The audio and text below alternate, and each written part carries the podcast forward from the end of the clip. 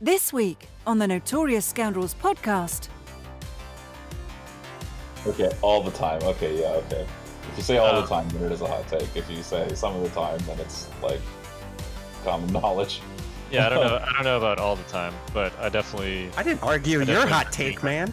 Welcome to the Notorious Scoundrels, a podcast focused on tactics and competitive play for Star Wars Legion. Hosted by Kyle Dornbos, Michael Barry, and David Zelenka, with Jay Shalansky, the man behind the glass. Hello and welcome back to Notorious Scoundrels. I'm Kyle, and I'm here with David and Jay this week. How are you guys doing? What's up, man? I'm doing great. Hi. Full of energy. Energy abound. I'm excited because we are going to talk about some droids this week. And- Beep boop. I mean, Roger, Roger. I don't know. yeah, wr- wrong droid. Come on. Um, uh, yeah, I'm excited. I love I love me some separatists. So uh, we're going to talk about that. We're going to talk about sprues because that's extremely relevant to droids. Um, we're going to talk a little bit about Invader League, um, and we're also going to do a new hot take section Um, because we know you guys love hot takes. So. Uh, but first, let's do a little bit of housekeeping. Um, the usual bits. If you'd like to support us on Patreon, go to thefifthtrooper.com. You can also find all sorts of other fun things there, like um, blog articles, uh, battle reports, uh, all sorts of good things on there, uh, as well as some 6x4 gaming mats, which you can turn into 6x3 with table runners that we also have. Oh. Yeah. Um, so, oh, oh, on that, we actually, so we met, like, we were kind of doing a pre-order, quote unquote, Kickstarter, you know, for that to make sure to to get enough orders to order them, and we did it. So we're officially placing the order, and everything's good to go, and it's very exciting. That's great news, man. Yeah. Yeah. Yeah. yeah, and if, if if you're in if you're in other countries and you can find um, some other people to like combine shipping on, uh, I think you'll do that too, right? Yeah, we actually got a pretty big order from Australia, and so we're going to be just direct shipping to them. And yeah, it's because I'm I'm working on it. I I, I have um, a meeting next week. I'm a big wig over here having meetings. Uh, I got a meeting next week with the Postal Service, the United States Postal Service. I don't know if you guys have heard of them, uh, but they're gonna they're coming to me. They're coming to my house. Uh, but we're gonna we're gonna try to figure out how we can ship internationally as well uh, on the cheap. So I, I Canada included. So I think we're gonna have some more options after next week. So once uh, you know the pre-sale will be up until we actually get them physically in stock, and then they'll just go to regular sale. And so hopefully uh, within the next couple of weeks we'll be able to offer reduced shipping for our international folks. Awesome. Um, so those are there's what five mats right now. Yep. I mean, Yep. yep, we've talked about them before. They all look amazing, uh, and go check them out. Thefifthtrooper.com. Yeah. Um, uh, we'd also like to p- plug Warfare Weekend. So this is a upcoming Grand Championship in St. Louis, uh, and uh, they still have open slots. So if you're interested in going, um, it's being run by the illustrious Brendan France. So it's sure to have some awesome terrain and be a super fun event. Um, and uh, it's from November 8th through the 10th so that's in like a month. Um, yeah. and it is a grand it is a grand championship, so that means that there are four high command spots at stake, and also uh, the winner gets a flight, I believe. Um, Yep. and apparent, apparently, so there was also this little nugget in the one of the recent FFG articles that said something like grand championship winners also get a first round bye at high command. So I don't know how accurate that is, or if that applies to Legion, or if that applies to 2020. Uh, so take that with a grain of salt, but that also could be a What thing. the what? Well, that's good news. yeah, for you and me. yeah. Well, what I was Um, gonna say, what I was gonna say though, is that um, if if Brandon is is involved, a fun and quality event is sure to follow. So go go forth to St. Louis and sling some dice. Yeah, and I know uh, some people that are. I know R1 lives. Uh, that'd be Eric Reha lives in St. Louis now. So War um, Corgi. sure he'll be there. War Corgi is also there. I think LJ said that he Yeah. was going. So there's gonna be a lot of there's gonna be a lot of fun people there. Yeah, it'll be Uh, it'll be a good event. There's no question. And uh, actually, Uh. uh, just to do a little cross promotion here. So, on our podcast, The Fifth Trooper, this week, Evan is a world traveler this week, so he won't be on the podcast. I'm going to have Brendan on our podcast. So, he's going to co host with me, and we're going to talk about judging in this new era of, of Legion this week. So, it, it'll, it should be a pretty, pretty good cast, and I'm sure Warfare Weekend will come up. So, you should ask him about movement steps because that is definitely going to come up. and and if he has three full pages in his binder for Creature Yeah. Troopers. Yeah. uh, all right, so that's Warfare Weekend. The website is um, that's Warfare with an I. Uh, so W A R F A I R E weekend.com, warfareweekend.com. Uh, go check it out. So, um, you guys got anything? womp, womp, womp, womp. Yeah. You know, Jay, I'm sure that you could like pull that sound effect from the internet instead of just making it with your mouth, but uh, It's, it's better this way. It's all, It's better it's all we way. could afford. Budget air horn. there you go. All right, let's let's move on to news. Welcome to In the News. All right, so we're gonna briefly talk about Invader League, uh, just how we're doing. If we have any quick takeaways, um, why don't you guys go first? Just super super briefly. Um, I know everybody loves bat reps, but we have plenty of other things to talk about. So Yeah, I mean, if I may, so before we record, and David and I were talking about, well, n- uh, none other than Tauntauns. And, uh, you know, I was telling David, I faced a Tauntaun list.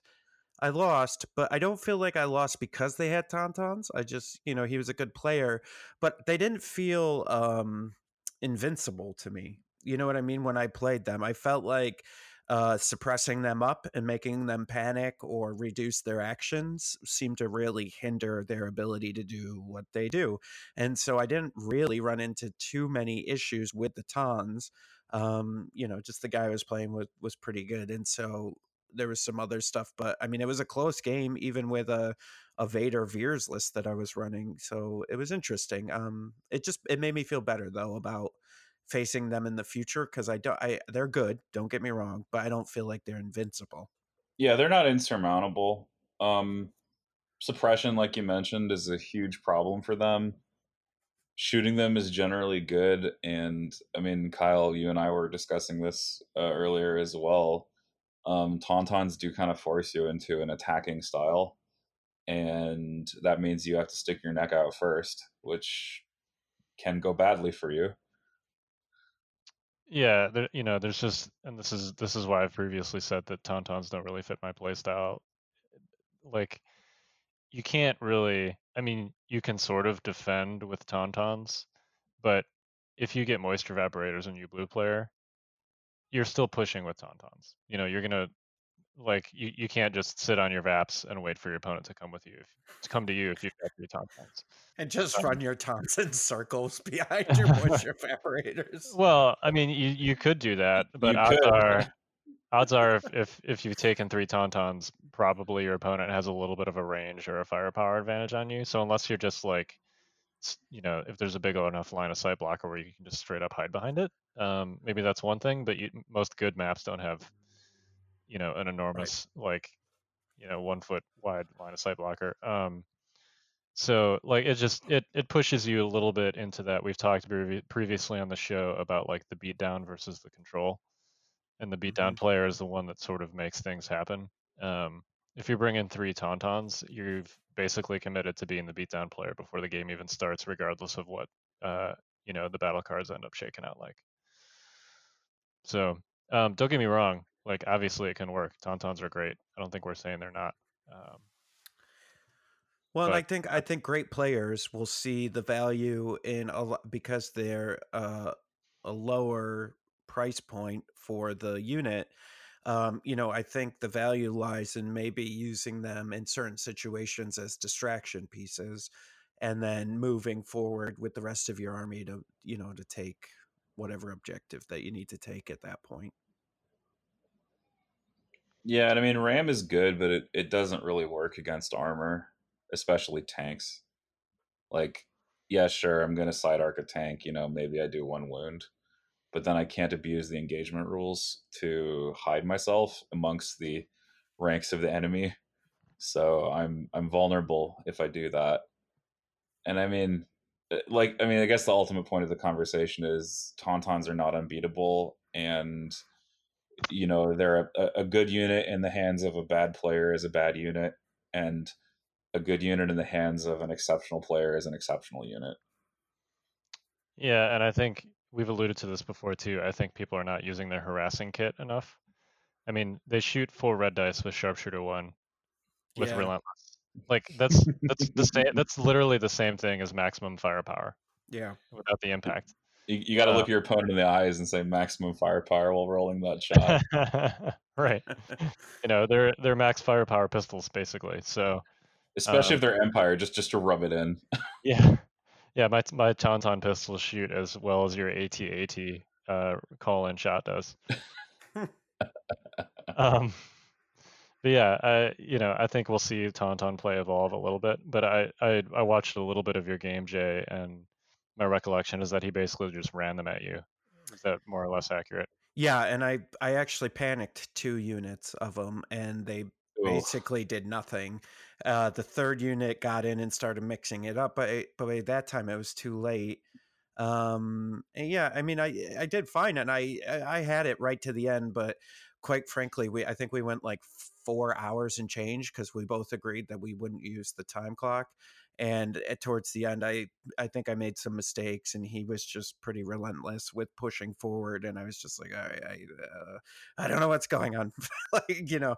Uh, but it was just um but yeah i mean i made two units panic and they were in they just did nothing for that whole game so yep yeah, and if you've got mortars and or um, Vader, Yeah. you know, with Master Evil, that's a very doable thing. So, um, is that your is that your if you had a takeaway from your early Invader games, is that it basically? yeah it's that um you know all the hype i honestly hadn't really played you know we messed around with them a little bit but i hadn't really played someone who played them decently yet and this was the first time i had and going in i was a little nervous but then after playing it uh, you, you kind of see through the cracks a little bit and you're like okay i know how to deal with these guys you know it's not going to be perfect and it's not going to work every time but it, they're easier to deal with than i think most people especially as an empire player let me say that. As an empire player they're easier to deal with than i originally anticipated they would be. Well, and certainly as a Vader player. yes. Yeah. They uh i mean they melt to lightsabers like most things. So you know there's that. If you find a unit that doesn't do that, let me know. yeah i'd like to run that unit uh, what about you, David? Uh, I've done more casting than I've done any actual game playing, although I'm starting to to finally get my matches organized this week. Um, in the games that I've covered, I've covered a fair number of CIS versus uh, Civil War faction games. Um, they've both gone relatively poorly for the droid player, but that is almost 100% due to mistakes on the droid player's part. Um, I think they're quite competitive, even even with the limited range of models they have now. Um, the Grievous is just amazing, and Dooku. You know, we don't have all of his cards yet, but uh, in the game that I saw Dooku really kick butt in, it was one of those silly things where Obi Wan is trying to handle Dooku, and Dooku is just force pushing him away and continuing to you know, go on his merry journey through the ranks of the clone troopers, lightening them, and then following up with a force choke, and then getting it back, getting it all back because he has Master of the Force. yeah, it's interesting. He's I'm excited to see what what other cards he has, but he's he's sort of like a cross between Palpatine and Vader, right?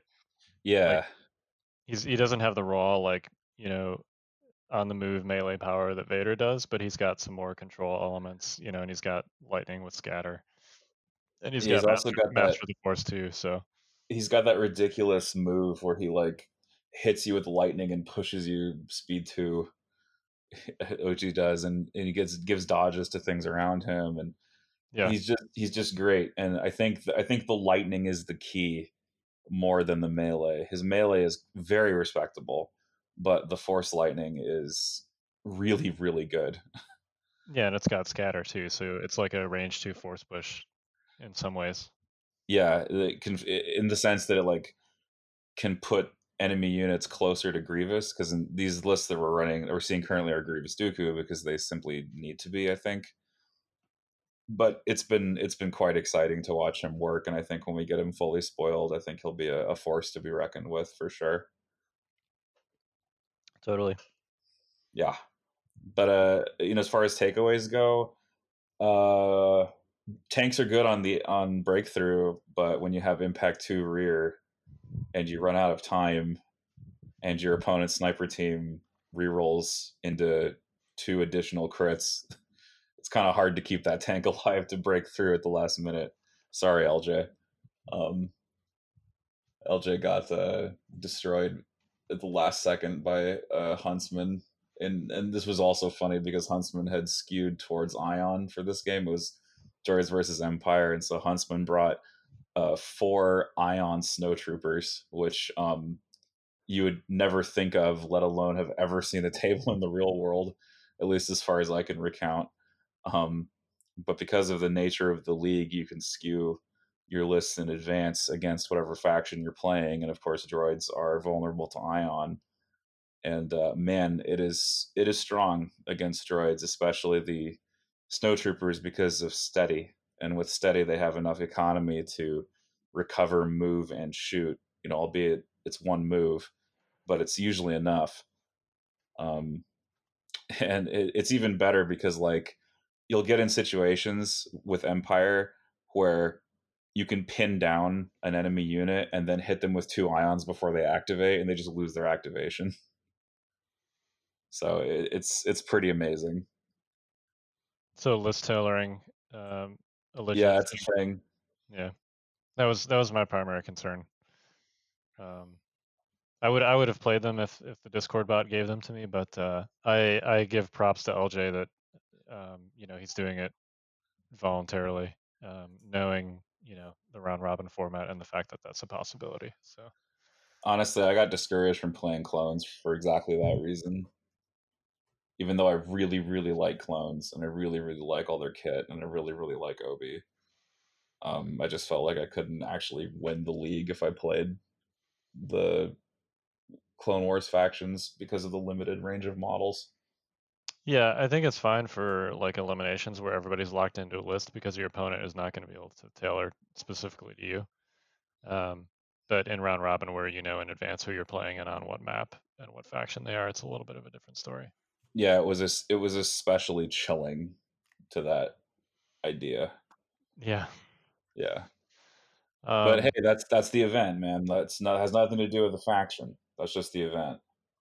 Yeah, you know, and it's the nature. I think it's it's it's more of a feature than a bug with Invader League. Like it makes round robin really interesting um, because you can experiment with a bunch of different things, and it it adds like a whole element of like map scouting and stuff like that, Right. uh, which I think is pretty fun. But uh, yeah, it's it's definitely different as far as list construction is concerned, and you know, it's sort of a at least at the moment, you know, with their limited model range, sort of a unique weakness for the Clone Wars factions.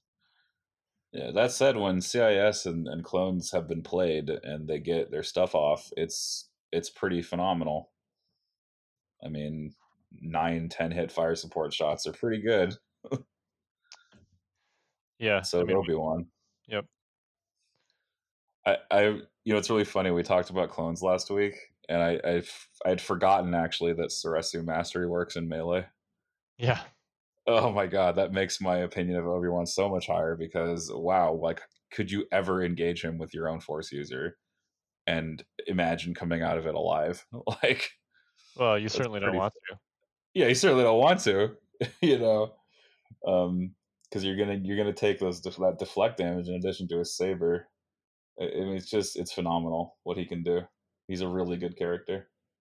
Yeah, I mean, think And he- about how yeah. how how precious those wounds are in a in a force user duel, and you know, def- like it's it's a chance for a free wound straight through your saves. So Yeah, yeah, and, and while you're while you're attacking, it's it's wounding yourself on your turn, which has always been the problem with fighting anything with deflect because of the amount of tempo it steals. Like not only did you do no damage, you also took damage. yeah, it's like the same reason with Palpatine. You're afraid to zap Luke when he's got a dodge token. Yeah, so I mean, my takeaway from Invader is definitely that um, you know, clones and droids can do it. The event is chilling them out a little bit, but I think they can they can hang. I think that's the most promising thing about them, right? Is right now with how much Empire and uh, Rebels have that they can even hang with what they limitedly have right now. It's crazy. Yeah, I think it's a good sign for both of them. Yeah. Yeah, a lot of that has to do with the strength of their lead characters. Like if Grievous was any weaker, you know, or if um or if Obi-Wan was any weaker, I don't know if we'd be saying the same thing. But I mean clone token sharing is is great and Well- being able to have orders to everything is great. Like the things that are unique about the factions make them Yep. competitive. Right. Exactly. Yeah, and we'll we'll definitely get to that with uh, coordinate and um, separatists here in a minute. Yeah. Um, just for me, I think my one takeaway is uh, so I've I've only played two games so far, but I've um, in my first game I did uh, just rotaries with Luke and Z6s and snipers, and then my second game was actually Leia Sabine with an FD turret and snipers. Um, snipers are still good. They're really good. Um, yeah. I mean, I, we talked last week about this, but like I think Rebel players still need to be taking two, if not three, snipers. Um, because like if you run, you know, like look at look at pre-sniper nerf, how effective like death troopers were, right? They were pretty darn effective. Post-sniper nerf, if you're not bringing snipers to the table, you know, you're essentially leaving like the primary counter for units like death troopers in in your in your bag, and um, if that's the same can be said of shore troopers, which are basically just like range three death troopers.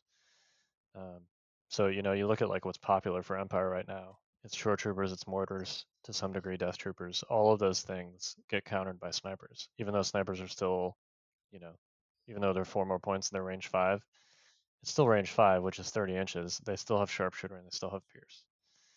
Um, so they're still good. Rebel players, you you know, don't uh, don't just take them out of your list. Um, they take a little bit more finesse to play now. They're not quite as fire and forget as far as positioning and stuff is concerned, but they're still a really important part of a list, especially a rebel list.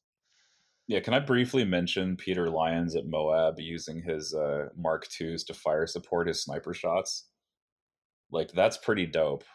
Like, that's a cheap commando right there. It takes a little bit of tech, but that's like better than commandos. It's six black, one white, critical two, sharpshooter, surge, or critical two, sharpshooter, pierce one. Like, there's a lot of good keywords in that in that pool. Yeah, the critical is kind of relevant there, but generally, if you can set that up, that's going to be a pretty strong um, dice pool. Yeah, you know, it's funny. Uh, I came to the same conclusion. So one of my other Invader leagues was a Empire gunline, and he had three snipers in it. And at first, I was like, "Ah, this will be fine."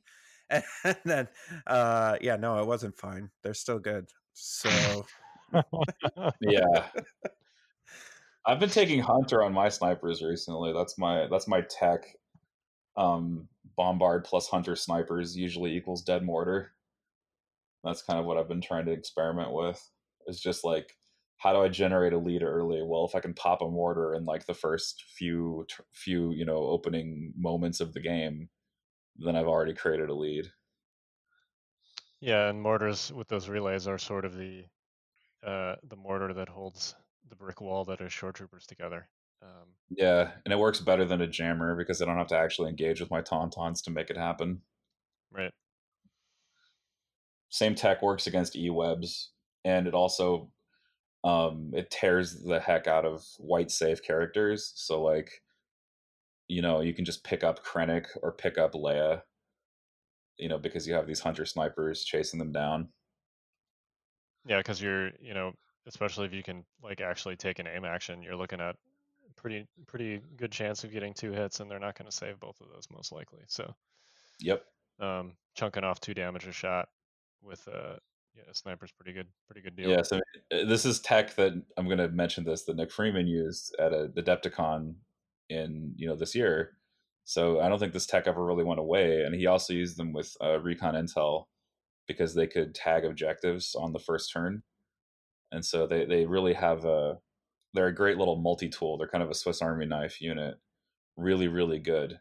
Um, even with the points increase, I think they're still worth looking at, like you like we've been saying and I've I've looked I've looked at running two alongside three tauntauns, and I haven't looked back since.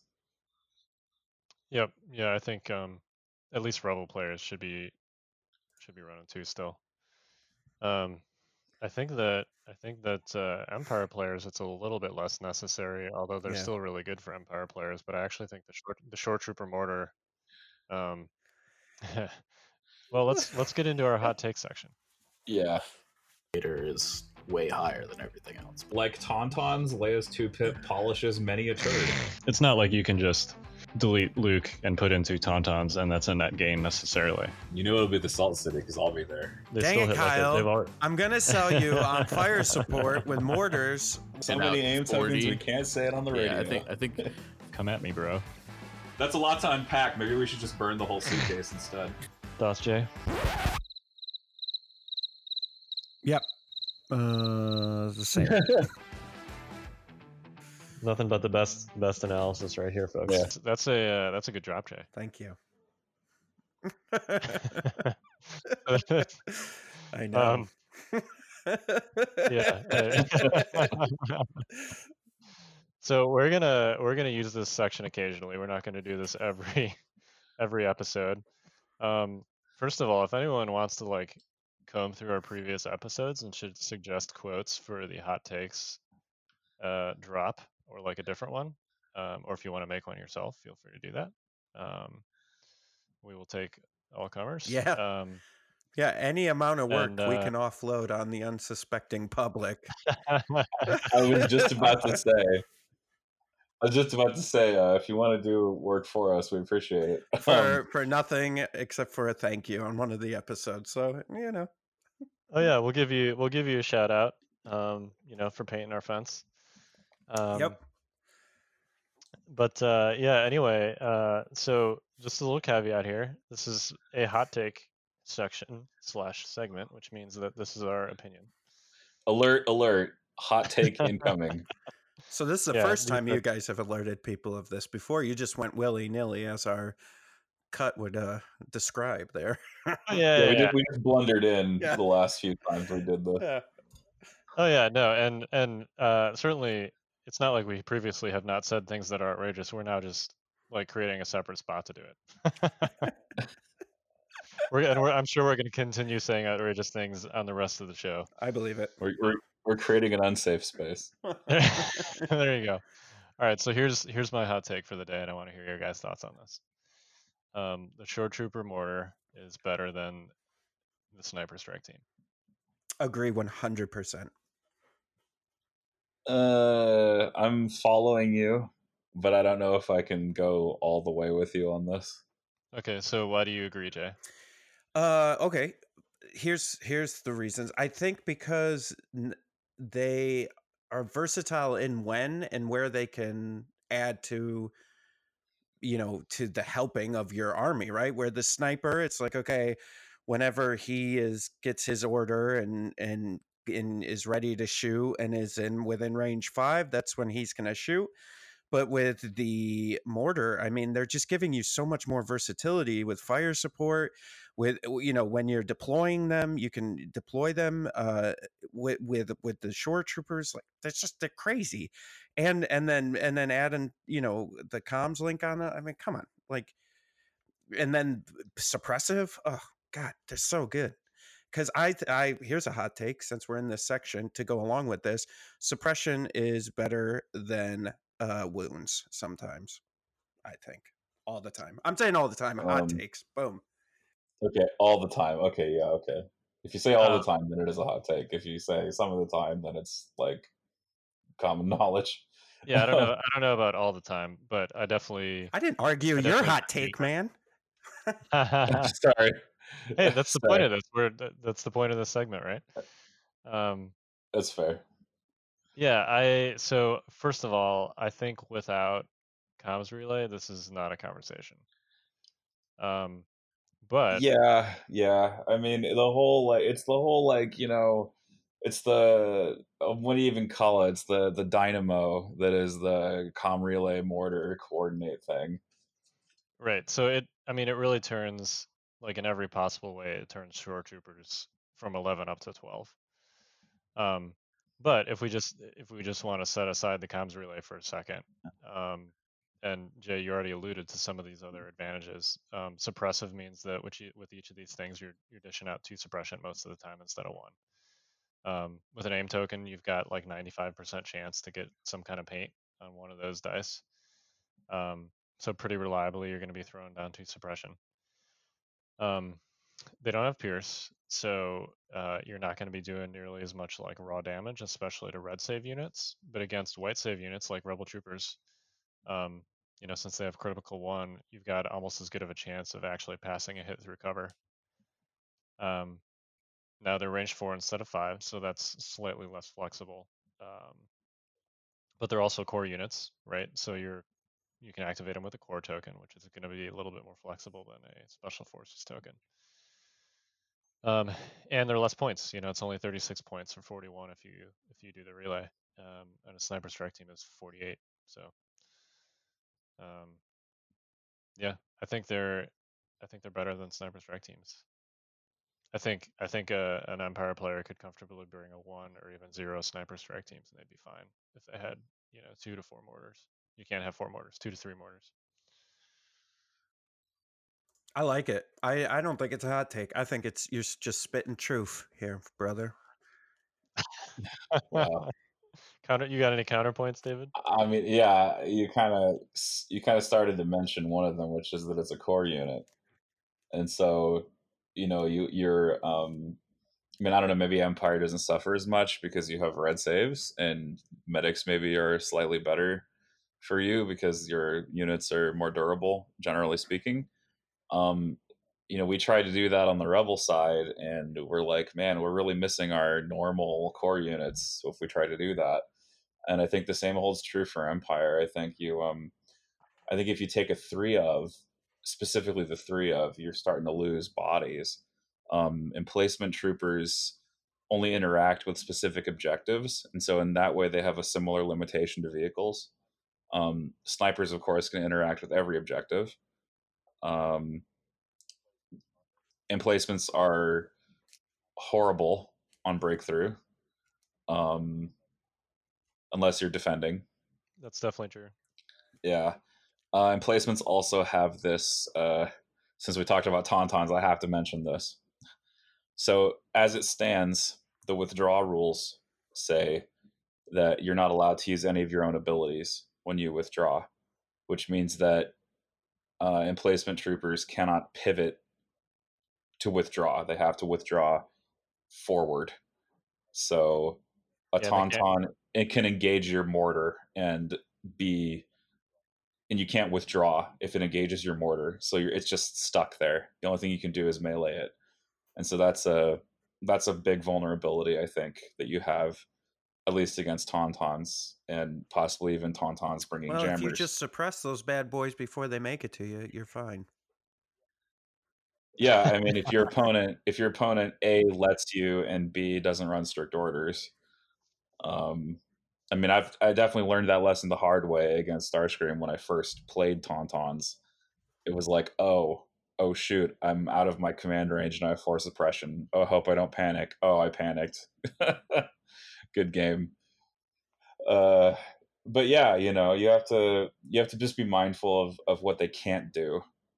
Is it, in terms of that like true with damage output and well i suppose but we're asking but we're asking the question we're asking the question are they better than sniper strike teams? And the answer is in these ways they are not. But if the if we if we're only concerned about how much suppression do i deal and how much damage do i deal then maybe the statement holds. You know what I mean? I was gonna say we weren't asking any questions. We were saying Kyle's straight up said. Uh, okay, well, if if then if it's just a bald assertion, then I disagree. I think they're suited to different tasks. All right, that's fair. I mean, the for me, the the two the two things that I've noticed as their biggest drawbacks are the ones that you mentioned, as far as like interacting with objectives and um, uh, just the lack of meat, since they since they do take up a core slot, and the core slots are usually your most defensively efficient slots. Right. They're also a high priority target for sniping themselves because they are three health, generally exposed units that Yep. are easy to kill if they are exposed. It's At least also from the sniper's point of view. it's also worth mentioning that um, they're both harder to get in cover because you can't you don't have that second model that you can use cohesion to get cover with. hmm Um, and you also can't corner peek them, which means in theory they can get one shot, unlike a well placed sniper team, which no matter how much damage you do to it, cannot get one shot. So But Kyle, I have the solution. You just have to abuse the detachment rules to deploy on top of a height two building. it's it's is it abusing if it's if it's how you're supposed to do it? Uh, okay, I'm gonna. I'm just gonna let that one sit. I'm pretty sure it was intended to mimic cohesion, not uh, well, I don't know. I just flat break it. But okay. yeah, so all we know there is that it is not it is explicitly not a for deployment, not a cohesion move. You're just using the speed one tool as, as a distance. Right. So in theory, you could detach up any number of heights from the placement of the original shore trooper unit you're detaching to, Right. Up or down. Up or down. Yeah, of course. If if you play a table like that. Yep. All right. Well, that was fun. Yeah, that was a fun little excursion. um, so yeah, seriously, if you guys have other quotes of ours from previous episodes, um, we did not go back and listen to all 52 of them to find these. Uh, but if you'd like to, um, feel free to do so and give us some options. Um, so we're gonna try and do more than one of these, uh, although this one is pretty good, day. Um, so all right, let's move on to Legion 101. It's time for Legion 101. Classes in session. All right, so we're going to talk about separatists today. Um, The I'm Confederacy of excited about- Independent Systems. Yep. The the Confederacy for freedom from the grip of the Republic. from the grip of that oppressive democratic organization. Yes. It's the it's the bureaucracy. They're getting in the way of all this, all this free trade and stuff. of all Um, this profit we could be making. exactly. Yeah. Um, all right. How you supposed to like like scour the Outer Rim, you know, and and extort them? Yeah, man. Yeah. Um, all right. All this red tape. I know, right? Yeah. law's getting in the way. Yeah, Um, gosh. All right, but seriously, um, so the meat and potatoes of separatists are B1 battle droids. Because I guess there's no like, you know, actually blood and flesh systems that defected, except Geonosis. Um, The worst core units in the galaxy, although maybe not because of the way they're pointed. Right. So, um, on a individual model basis, these guys are objectively the worst. Right? They have a white save with no surge. They throw a white dice with no surge. Um, literally like the worst possible, and they have one wound and one courage. Yeah, they're the lowest stats possible in the game. Unless you could somehow make it so that like one wound kills multiple models, which I think would be hilarious for something like Ewoks. Yeah, Um, it would. then you can't make them worse. However, they're only six points. So would it would it would it surprise you if I told you that uh, B1 battle droids are both the most defensively efficient and offensively efficient core unit in the game? I just saw you like putting on your Morpheus glasses. You know, what if I told you that B1 battle droids were like the most defensively efficient units in the game and the most offensively efficient? Morpheus, I'm confused. Could you explain that to me, please? Yeah, so when we talk about efficiency, we're talking about, well, def- it depends whether you're talking about defensive or offensive. So defensive is essentially like how many wounds on average does it take to kill this unit? Um, and then you divide that by how many points they cost.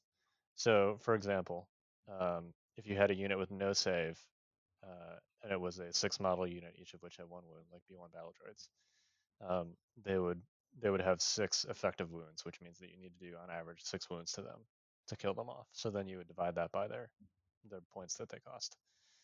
Um, so like stormtroopers, for example, you get four wounds for 44 points, um, and that's eight effective wounds, right? Because they have a a red save, which means 50% of the time they block and 50% of the time they don't on average. So you divide 8 by 44 points. Um, well, B1 battle droids have a, they do in fact have a dice with paint on it, even though it's a crappy one. Um, it's 1 out of 6 chance to block. So you divide 6 by 5 sixths, and you get like 7 point something. I forget the number off the top of my head. But basically, you divide that by 36 points, and they're the single most defensively efficient unit in the game, which means essentially that um, they require the most resources uh, as far as like firepower to remove from the table of any unit for their cost. Um, and you can kind of Sorry, go on. well, I was gonna No, say you, you can kind of feel this anecdotally, right? Where it's like, suppose Luke jumps into a unit of stormtroopers. On average, he's going to kill between three and four of them. He kills four stormtroopers, and that squad is gutted, right? Like it's just got a unit leader left. Um, and those stormtroopers, if they got a DLT, they probably cost almost 70 points, right? 68 points. Um, but if you look at like B1 battle droids, and suppose you've got a heavy weapon in there, so it's seven dudes, and he kills four battle droids, like he's he's maybe just got him over, you know, below half strength with that, um, and they're cheaper than the stormtroopers. So it's like, yay, I killed four battle droids. All right, still got still got half my half my unit left. Kyle, I must insist that you use a real world example. Nobody plays Luke anymore. Are, really? I've, okay. I don't believe you. I, I've used him already in Invader League. He's awesome. I need you. I need you to. I need you to turn to put this in terms of tauntauns. All right. Suppose you have suppose you have your lightsaber wielder that costs two tauntauns. Come on. Um. Well, okay. what, you're, what you're saying is what you're saying is Ram two only potentially kills twelve points as opposed to some larger number of points. right. Exactly. Um. You know, the like the point is, for as as fragile as these things feel like they should be, they take more effort than they feel like they should to kill for what you for what you're getting, right? Like, and even if you remove an entire B1 squad from the table, it's like, all right, you know, you still got like 40 droids on the table. is Um, it wrong? Is it wrong to split up your fire between B one units in an effort to reduce their offensive potential? Uh, yes, because um, unlike, say, for example, the Z6 unit, they're like if you, if you take their quote unquote standard boring uh, E5C, which is just three black dice, um, their damage is backloaded to that heavy weapon. Like if, if you kill a droid, you're removing a no surge white die, and they're still throwing three black dice on the end of that. You know, it'd Yeah. be like it'd, it'd be like if you were shooting a Z6 unit, if every time you killed a guy, the Z6 just lost a white dice. Yeah, so that's just like straight wrong because it's so solidly backloaded into the heavy weapon. Yep. Because that's black dice occasionally backed up by, you know, aggressive tactics surge token. Uh, right, which is also another thing, like that those efficiency numbers um, do not at all factor in surge tokens from aggressive tactics. Which are common as dirt because of coordinate. Right. Um, and it also doesn't factor in um, things like the impact of Pierce, right? Like we sort of joke that Wookiees are Pierce immune because they have such a poor save and all of their durability is tied up in their raw wounds. The same is basically true of a of a B1 unit, right? Like if you s- if you snipe, if you snipe them and you you pierce one B1, you've just killed six points. Um, if you snipe a stormtrooper, you've killed ten, and if you if you snipe a I'm sorry, eleven, rebel trooper would be ten. Um, Mhm. you know, if you snipe a shore, it's or a clone, it's twelve. You know, so you're literally getting like half as much value out of sniping a B1 as you would a clone trooper. Um, so it's uh they're they're they're better than people give them credit for, and I think one of the things, like if you watch some of LJ's games from Invader League, you'll notice probably is that people just kind of underestimate the B1s and they focus on Grievous, and then suddenly they're like swamped in B1s. Nice. um, so that's a very common outcome, and we'll talk about that a little bit.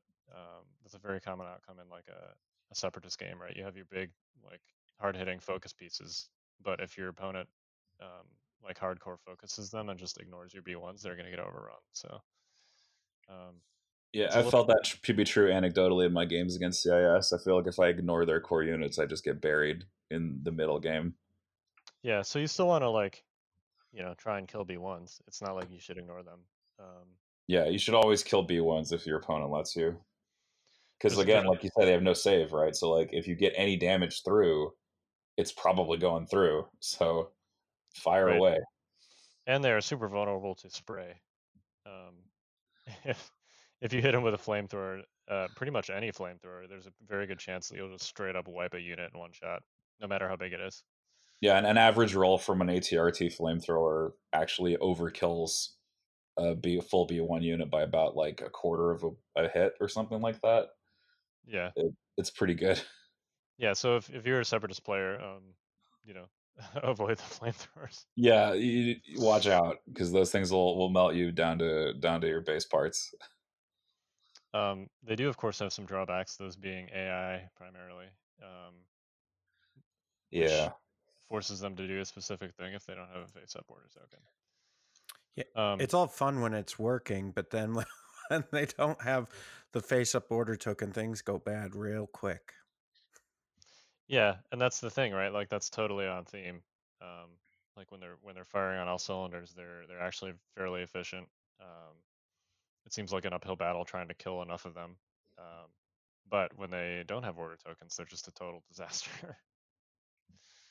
Yeah, because generally you don't want to attack as your first action. Like that's not a normal thing. Usually the order is aim shoot or move shoot or dodge shoot. And so AI attack can be very negative for you. Yep. Especially if the only unit in range is like an ATST, right? right. Like if you're forced to attack something you don't want to in a way that's inefficient, that can be real bad. yeah. You basically lose your choice in that situation. Yeah, and sometimes like you need to double move to get to an objective or something like that too. And of course they can't do that if they don't have face up. So So once again, props to Luke and Alex because they've 100% captured the flavor and the mechanics. Yep, totally. Um, so let's talk about coordinate because that is how you get around AI and also do other things that are amazing with CIS.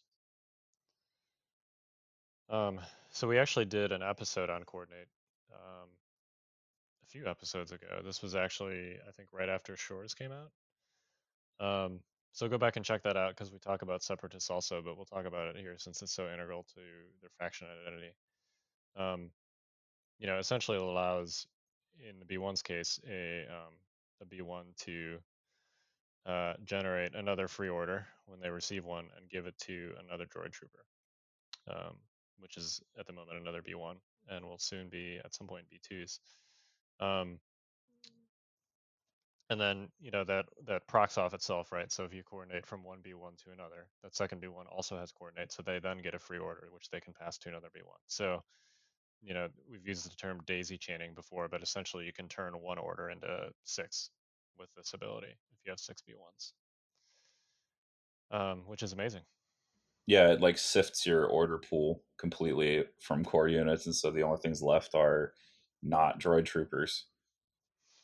Right. So we actually talk. Um, uh, Jay wrote a great article on this um, about like going through an example core set list. So you know, Grievous B1s and Droidekas, and just talking about on each turn when you play a given card, how do you achieve perfect activation control?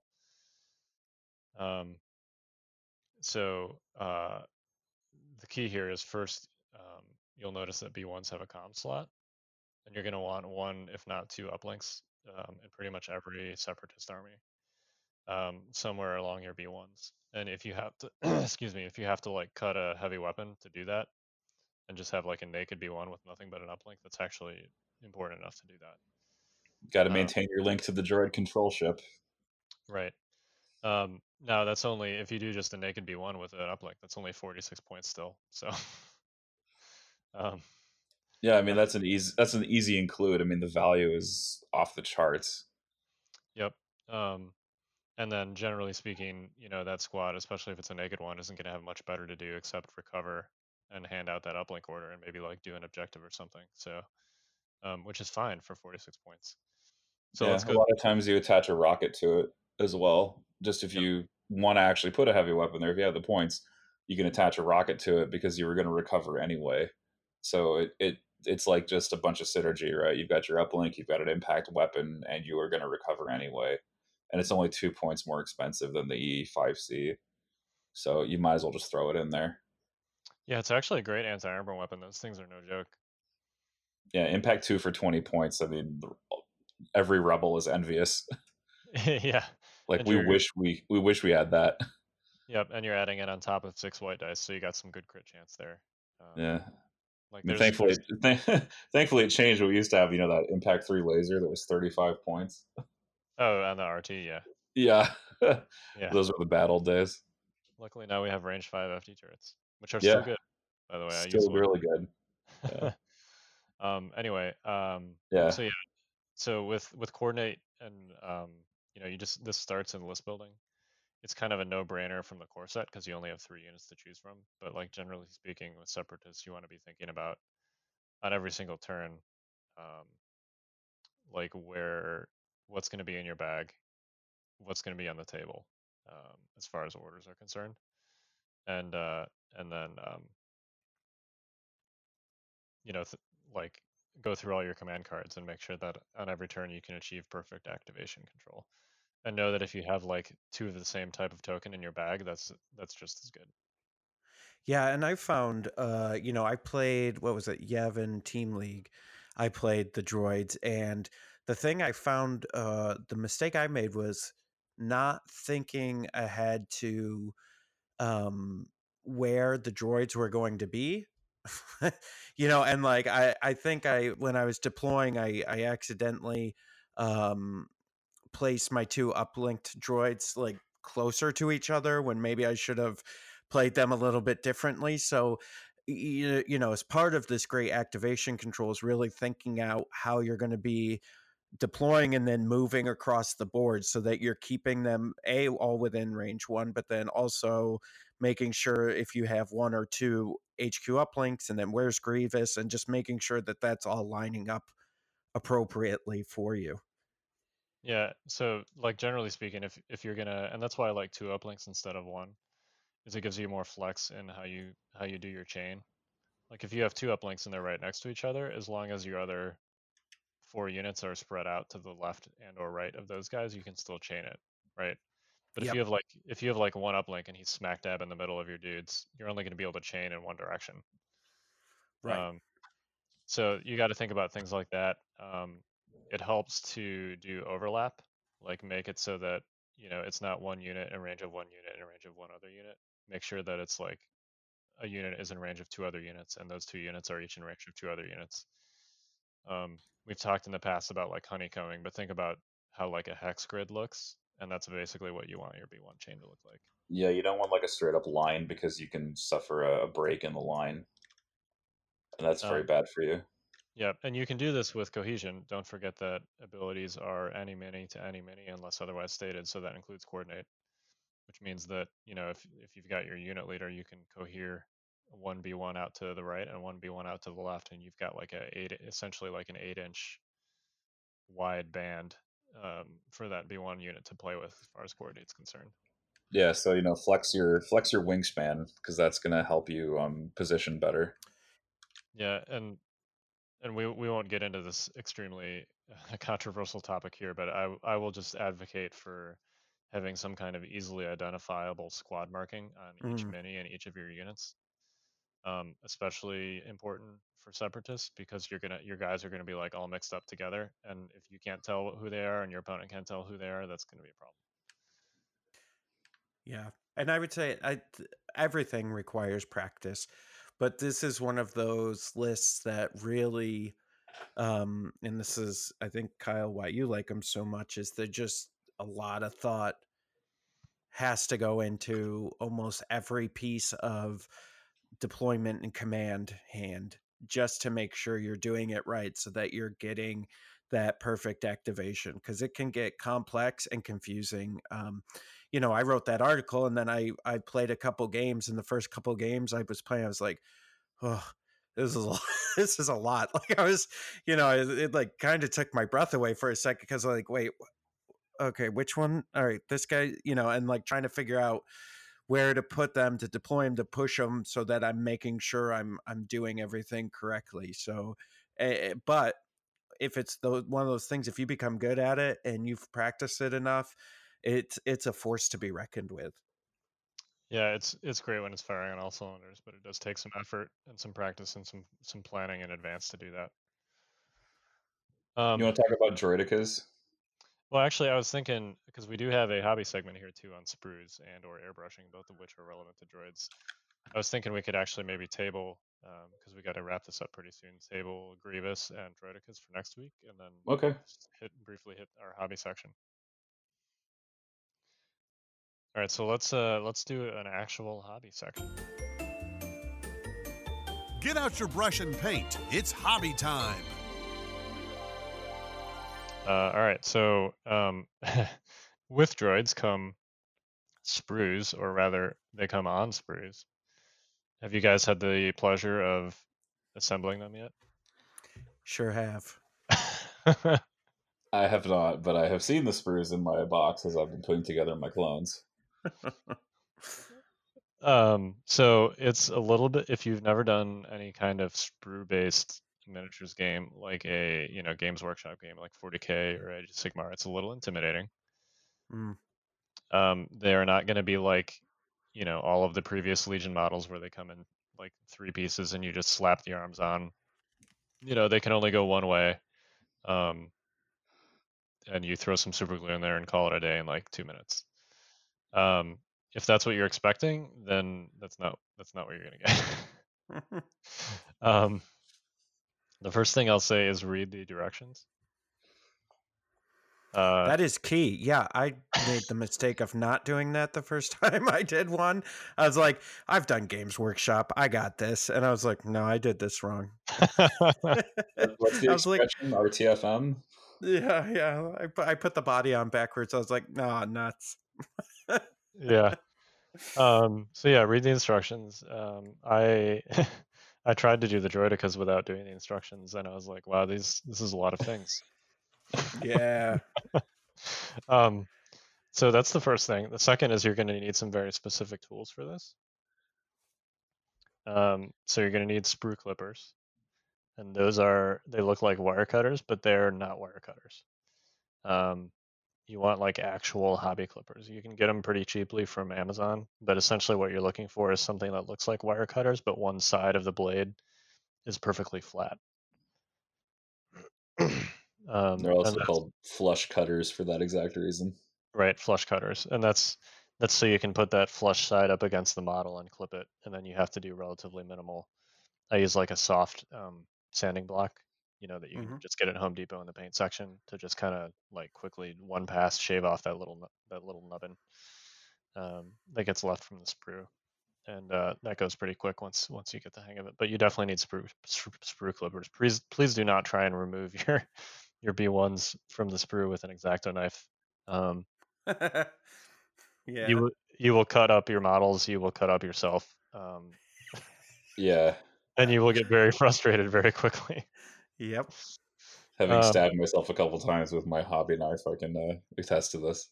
Yeah. Um, so yeah, please don't do that. Get some actual sprue clippers. They're not super expensive.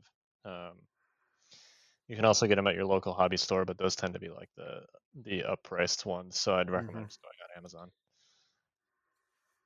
Yeah, uh, Amazon. Like it's a G U N P L A. It's the um, uh, Gundam. They make these these kits that are like ten dollars, and that has a lot of really good um good tools in there. That's what I've been seeing.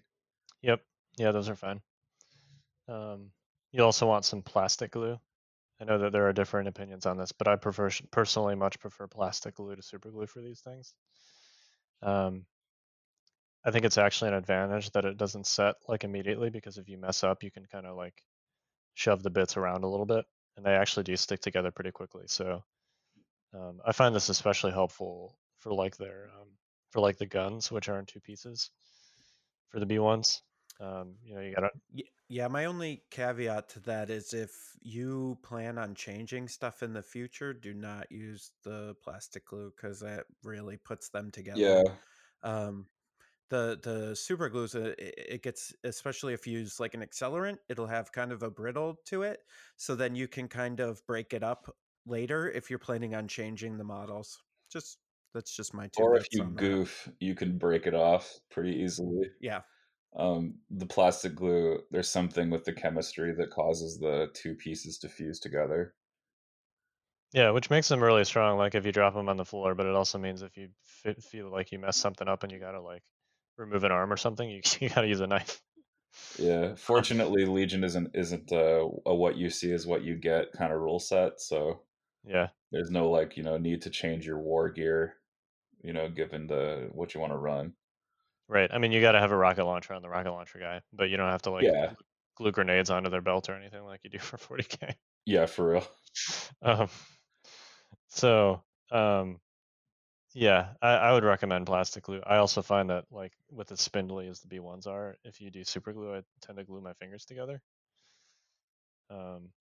So that's another reason I prefer plastic glue. You're not going to glue your fingers together, or you're not going to glue your fingers to the model, which I've also done.